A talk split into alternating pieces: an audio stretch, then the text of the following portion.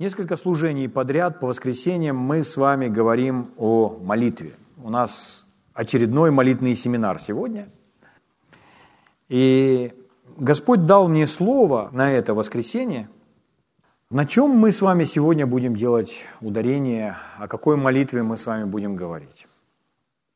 Давайте мы вместе откроем два псалма. Давайте прочитаем 9 псалом, несколько стихов, а потом 33. Псалом 9, Псалом Давида, читаю сначала. «Буду славить Тебя, Господи, всем сердцем моим, возвещать все чудеса Твои. Буду радоваться и торжествовать о Тебе – петь имени Твоему Всевышний. Есть? Когда враги мои обращены назад, то прикнутся и погибнут пред лицом Твоим. Есть? Еще раз. Буду славить Тебя, Господи, всем сердцем моим, возвещать все чудеса Твои.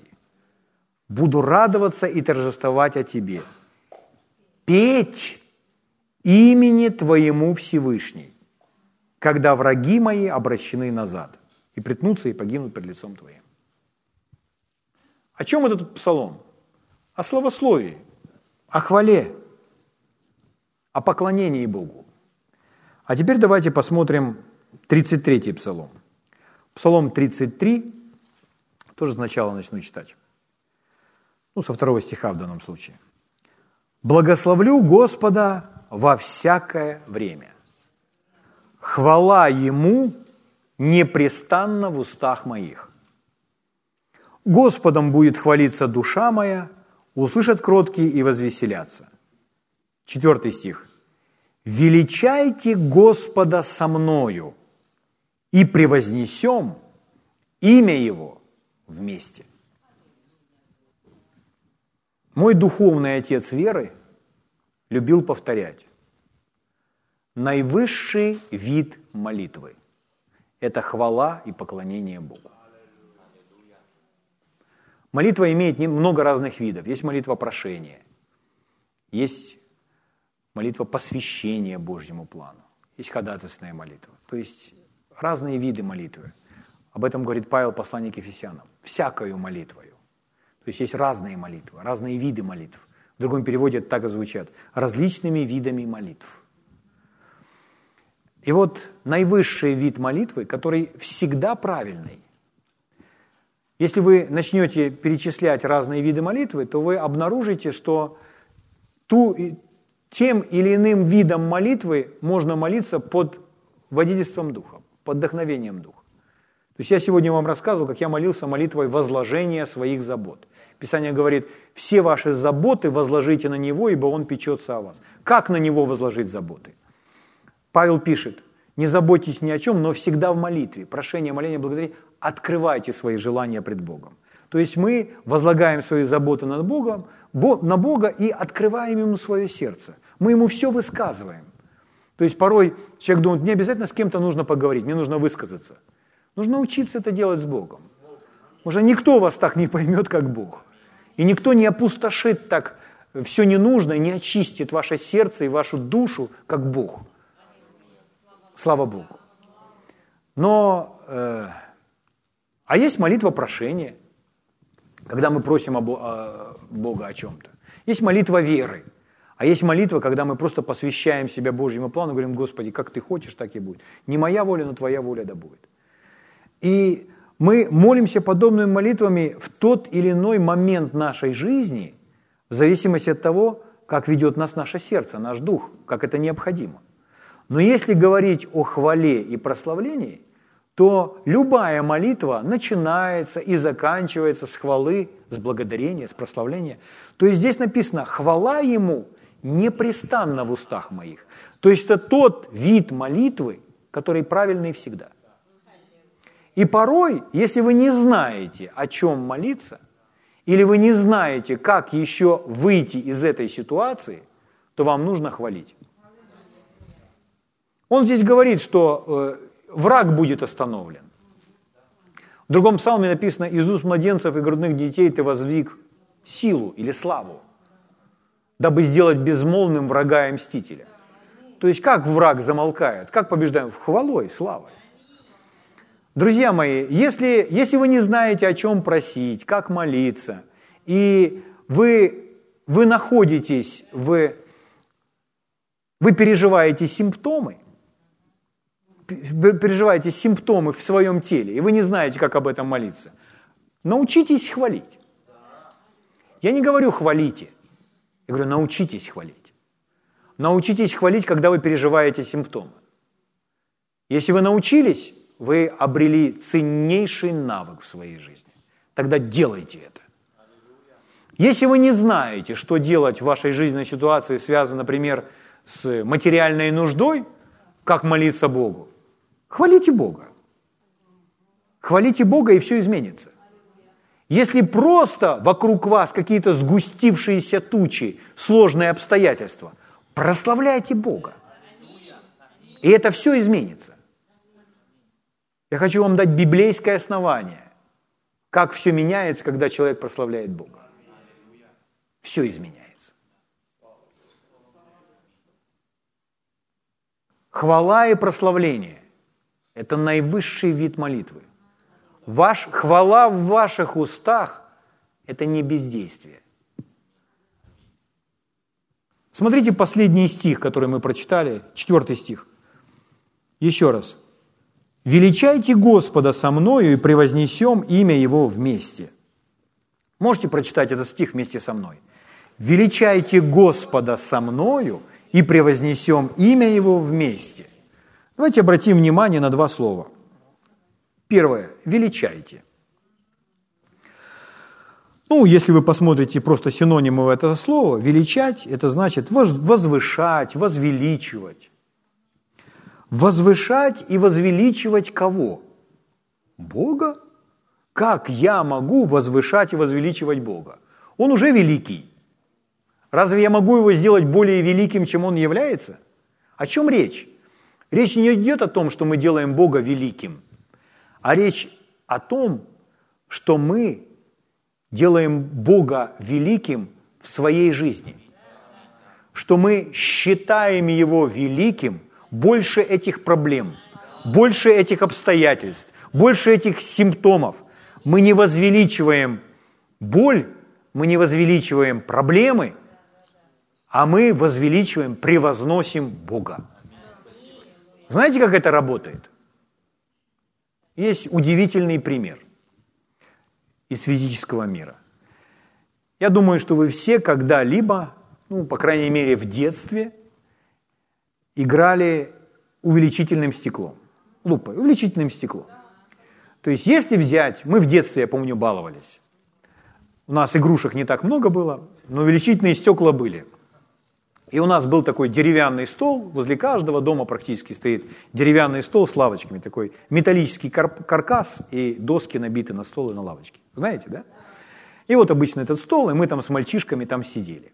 На столе, на лавочках, то есть весь стол был облеплен нашей компанией ребят с этого двора. И если у кого-либо, бывало такое у нас, тема такая пошла, и мы все с этими увеличительными стеклами ходим. И мы этими увеличительными стеклами на том столе, на той краске выжигали. Мы писали там имена, еще что-то там.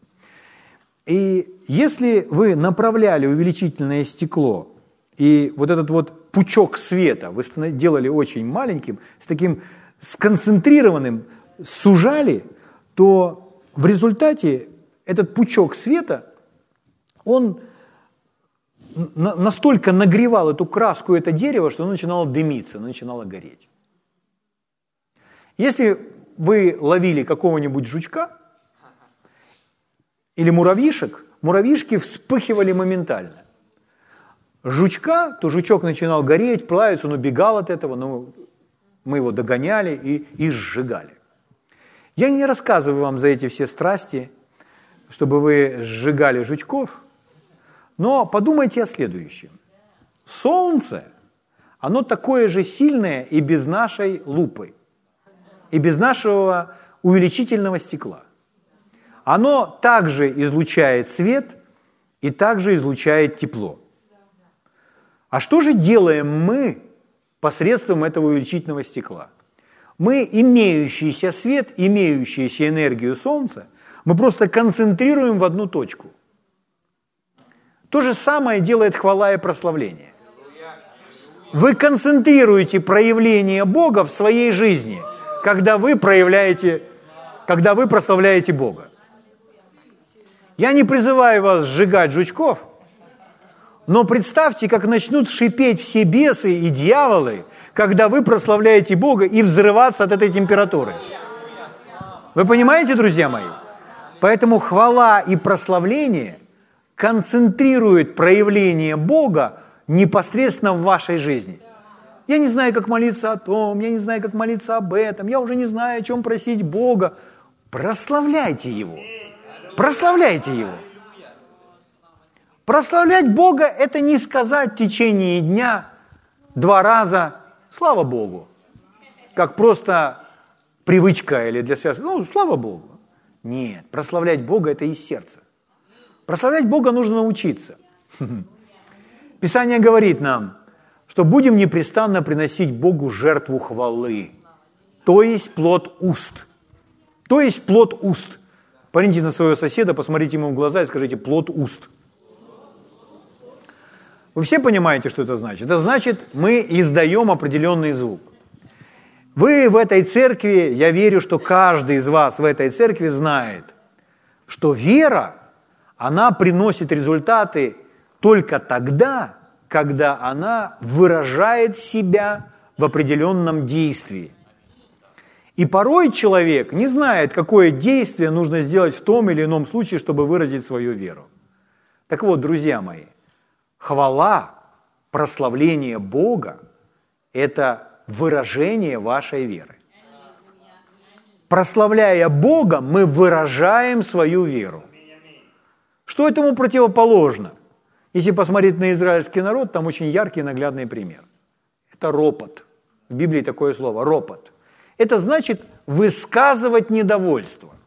Высказывать недовольство относительно вашей жизни, вашей страны, вашего материального состояния, вашего здоровья, вашей работы, вашего правительства, вашей мамы, вашего папы, дедушки, бабушки, детей, чего угодно. Чего угодно. Высказывать недовольство – это ропот. Так вы не концентрируете проявление Бога в вашей жизни. То не так, это не это, все плохо – вы знаете, что есть очень много ноющих христиан. Я не про женщин, я про мужчин сейчас. Мужчины тоже ноют. Вот это вот все им не так. Все... Друзья, нужно включить свою веру. И нужно учиться прославлять Бога. И научиться прославлять Бога как раз посреди кризиса. Слава Богу. Аминь. Аллилуйя.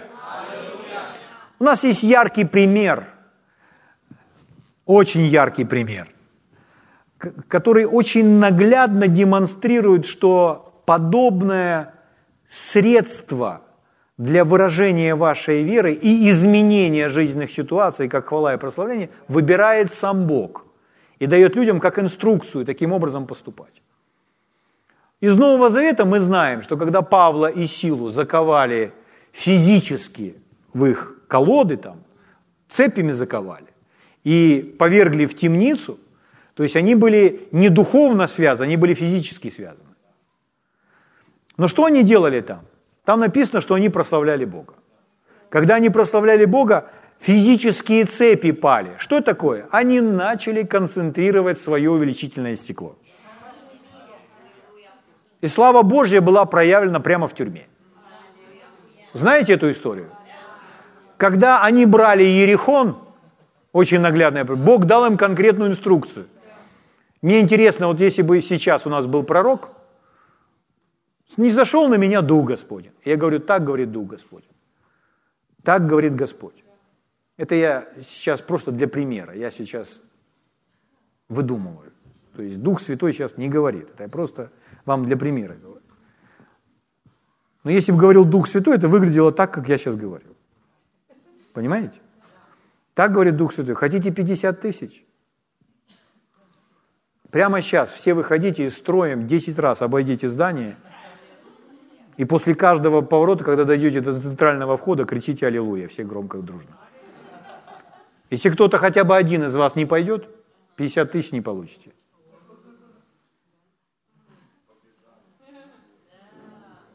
Думаешь, побежали бы? Нет, нет, нет. У нас бы в нашем, в нашем коллективе нашлись бы те, кого мы с вами бы уговаривали и так далее. А вот сейчас скажите, это не я. Видите, не, не все сказали. Друзья мои, вера – это такая вещь, что вам, вам голову нужно в сторону убрать. На полку поставить пока свои мозги. Когда вы собираетесь действовать в вере. Потому что порой это не поддается никакой логике. Так вот, в случае с Иерихоном, вот так это было. Господь им говорит, каждый день по кругу, строем, молча, ни единого звука не издавайте. Что вы думаете, там они все вот эти 20 миллионов, ну, они вышли 20 миллионов, там и женщины, и дети, и все, ну, войско это, которое ходило, что они там все просто вот в вере там они. Идут и, да. Был там какой-то Фома, который смотрел на Нафанаила и говорил, что мы делаем? Нафанаил, молчи. Они были не рождены свыше, поэтому не могли так разговаривать. Молчи. Мы уже так не разговариваем. Аминь. У нас другая природа. Мы говорим с уважением, замолчи. Аминь. Ну, вообще это глубоко. На следующий день опять точно так же. На следующий день, шесть дней подряд. А на седьмой день он им говорит. А на седьмой день семь раз. Господи, ты что, нас испытываешь? Семь раз и опять молча. Ни единого звука не издавайте. А потом, когда услышите команду, когда услышите команды, трубы затрубят, и весь народ кричите, потому что Господь отдает вам этот город.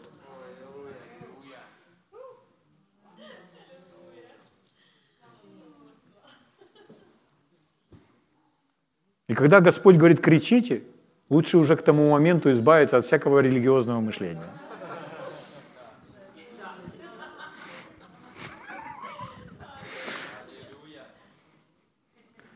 Они как закричали, написано, стены рухнули до основания. Я читал одну статью одного человека относительно того, как стены рухнули, я не думал об этом. Э, ну, подумайте, как рухнули стены. Этот человек там описывает, как рухнули стены. Ну, он там показывает расширенный перевод Библии, и они же были вокруг, их много там. То есть они со всех сторон, каждый со своей стороны вошел в город. То есть стены рухнули так, что им не, не, им не приходилось через гору обломков переследовать. Там и земля разверлась и поглотила, то есть они просто исчезли, эти стены. И они свободно вошли в незащищенный город. То есть они не лезли через груду обломков. Слава Богу. Ну, это я прочитал в той статье если вы по-прежнему видите в своем воображении груду обломков, ну, слава Богу. Главное, чтобы у вас была груда обломков, а не стоящие стены. Аминь. И благодаря чему это увеличительное стекло на эти стены было направлено? Благодаря радостному возгласу хвалы. У нас есть еще одна удивительная история – я очень быстро по ней пробегусь, я знаю, что вы ее знаете, но я бы хотел, чтобы мы все-таки на нее посмотрели. Это царь Иосафат, который, которого... Э, в чем ситуация, друзья мои? Это ж можно использовать просто как образ для себя, потому что здесь изложены Божьи принципы, э, просто как какую-то аллегорию для, для своей жизни. Э, записана история во второй книге Паралипоменон, 20 глава. Вторая книга Паралипоменон, 20 глава, с 1 стиха. Первый стих. «После сего маавитяне и аммонитяне, а с ними некоторые из стран маонитских пошли войной на Иосафата». То есть вы видите, несколько народов, несколько стран идут войной на Иосафата, то есть на одно царство израильское. Угу. И царем является Иосафат. Пришли и донесли Иосафату, говоря, идет на тебя множество великое из-за моря от Сирин, и вот они э, в Хацацон, Фамаре, то есть в Венгеди. Видите, Библия все точно, все названия. И убоялся Иосафат, и обратил лицо свое взыскать Господа, и объявил пост по всей Иудее. То есть, когда сообщают такую худую молву, приходит серьезнейшее давление, потому что погибнешь не только ты, погибнет вся твоя семья, если просто позволить всему этому происходить. Он переживает на себе давление, он боится, но правильная реакция, что он делает? Он идет к Богу. Он идет к Богу, к своему защитнику, к своему помощнику и начинает взывать к Богу. Слава великому царю. Аминь. 14 стих. «И собрались иудеи просить помощи у Господа из всех народов иудиных. И пришли они умолять Господа». Слава Богу. 14 э, стих. «Тогда на Оазиила, сына Захарии, сына Ванеи, сына И, Ие, Иела, сына Матфани, левита из сынов Асафовых, сошел Дух Господень среди собрания. То есть это левит из сынов Асафовых. На него снисходит Дух Господень, пророческий дух. И он говорит, и сказал он, слушайте все иудеи и жители Иерусалима, и царь Иосафат, так говорит Господь к вам, не бойтесь и не ужасайтесь множества всего великого. Как Господь говорит, а? Как Он вдохновляюще говорит. Не бойтесь, не ужасайтесь, множество всего великого. Их много. Не смотрите на это, я больше. Это пустыня. Не смотрите, я способен обеспечить пустыню. Кризис. Не смотрите, я способен обеспечить посреди кризиса. Главное от него слышать. То, что Бог говорит. Аминь. И он дальше говорит. Ибо не ваша война, а Божья. Когда Бог говорит вам, это не твоя война, это моя война. Потому что я твой партнер, потому что я за тебя. Я заключил завет с тобой, чтобы помогать тебе. Поэтому там, где ты не можешь справиться, я встану и помогу тебе. И это как раз тот случай, когда тебе не нужно будет сражаться. Потому что это не твоя война – это моя война. Представляете? Это как в этом мультфильме, там, где э, Симбу преследовали гиены, король лев, и он там пытался рычать на них, но он же еще маленький, а сзади пришел папа и два раза гаркнул, а Симба вначале подумал, что это, у меня прорезался голос, и потом поворачивается сзади папа, а гиены разбежались. Здесь та же самая ситуация. Это очень наглядный пример. Сынок, это моя война. Сейчас мы этих гиен здесь разбросаем одним ударом. Аминь. Слава Богу.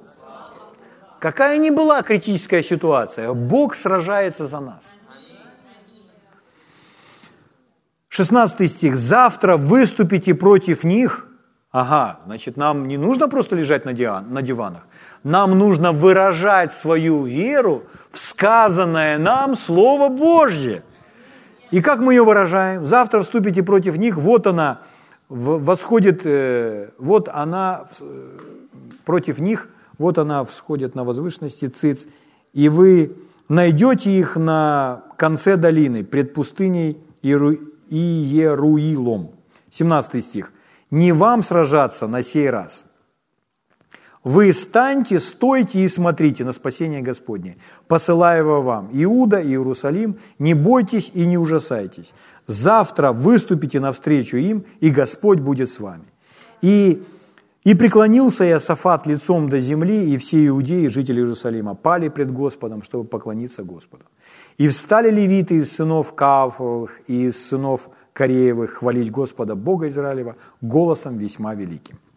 И дальше, когда все это проходит, мы видим, что Иосафат говорит, то есть Иосафат, ну мы понимаем, что Иосафат делает то, что он получает инструкции. То есть дальше Иосафат получает инструкции, как им себя вести, как им стоять в вере, как им выступать против врага. Они поняли, что сражаться не нужно. Не нужно если бы Господь сказал, вы стреляете, там, бросайте копья свои, махайте мечом, я через вас одолею врага. Тогда им нужно было бы делать так. Но Господь говорит, что на этот раз они даже сражаться не будут. Аминь. И Иосафат получает инструкции следующие. 20 глава с 20 стиха.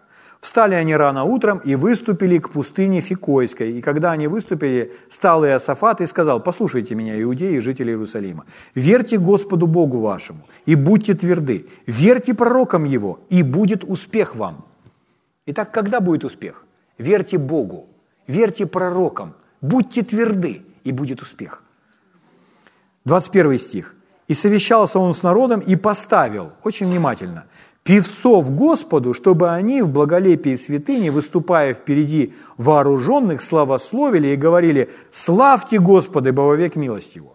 То есть он поставил впереди певцов, чтобы они славили и говорили другим «Славьте Господа, славьте Господа, славьте Господа, ибо век милость Его». Слава Богу.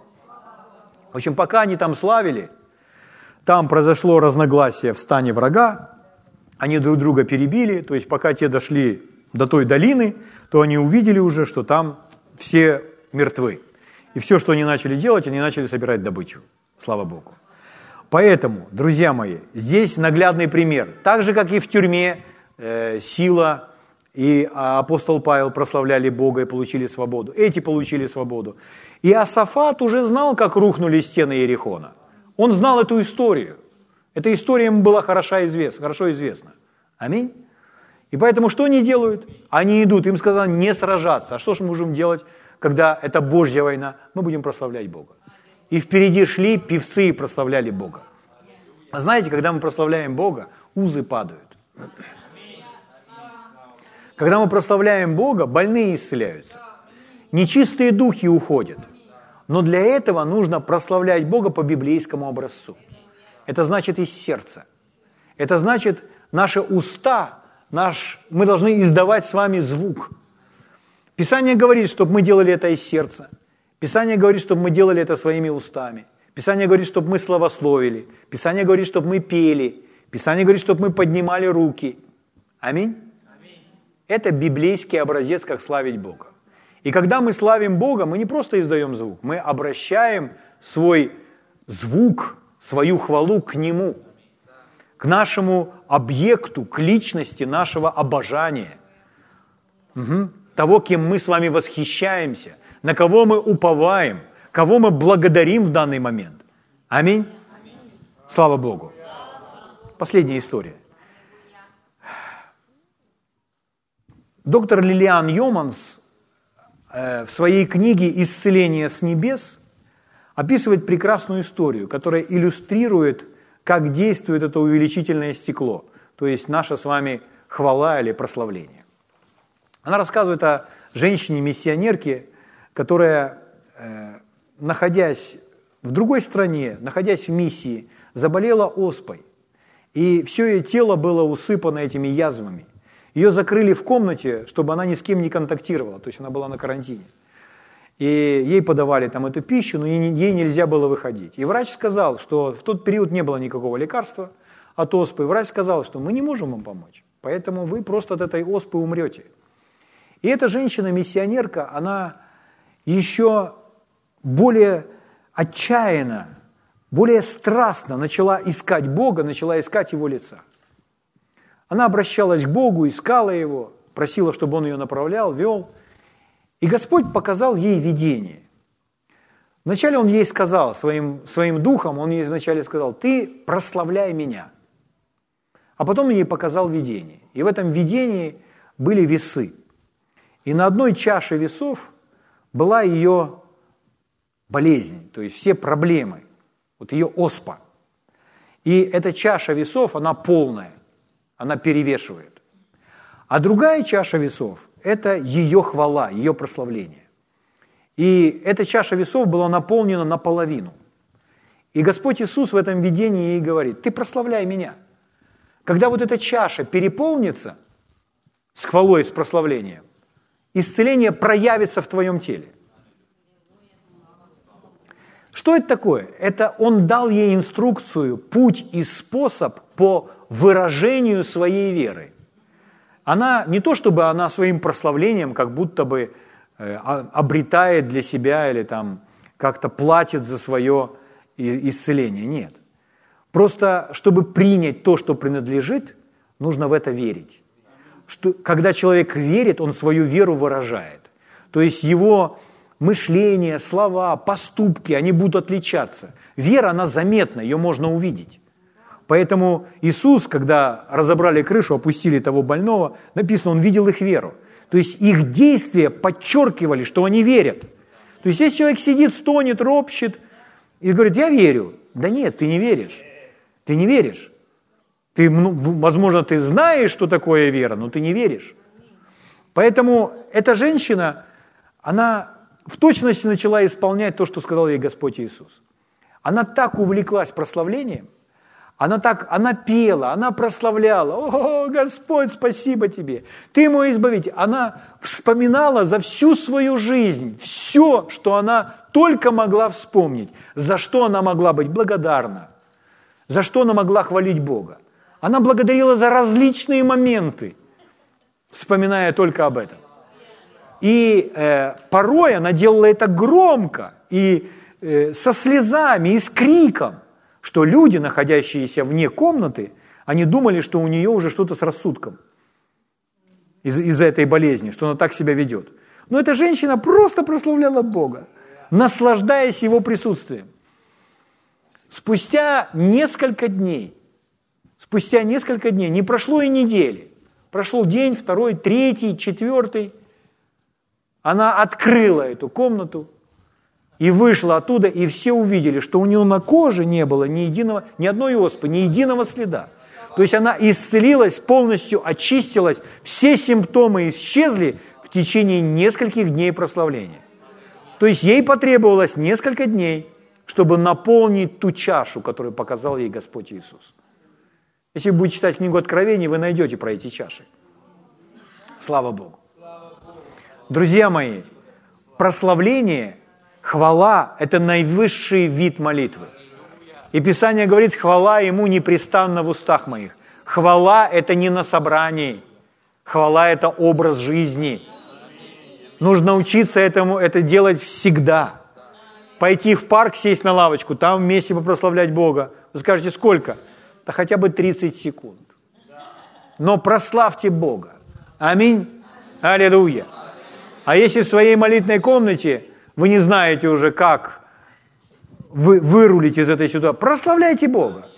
Прославляйте Бога за свое финансовое состояние. Прославляйте Бога за все.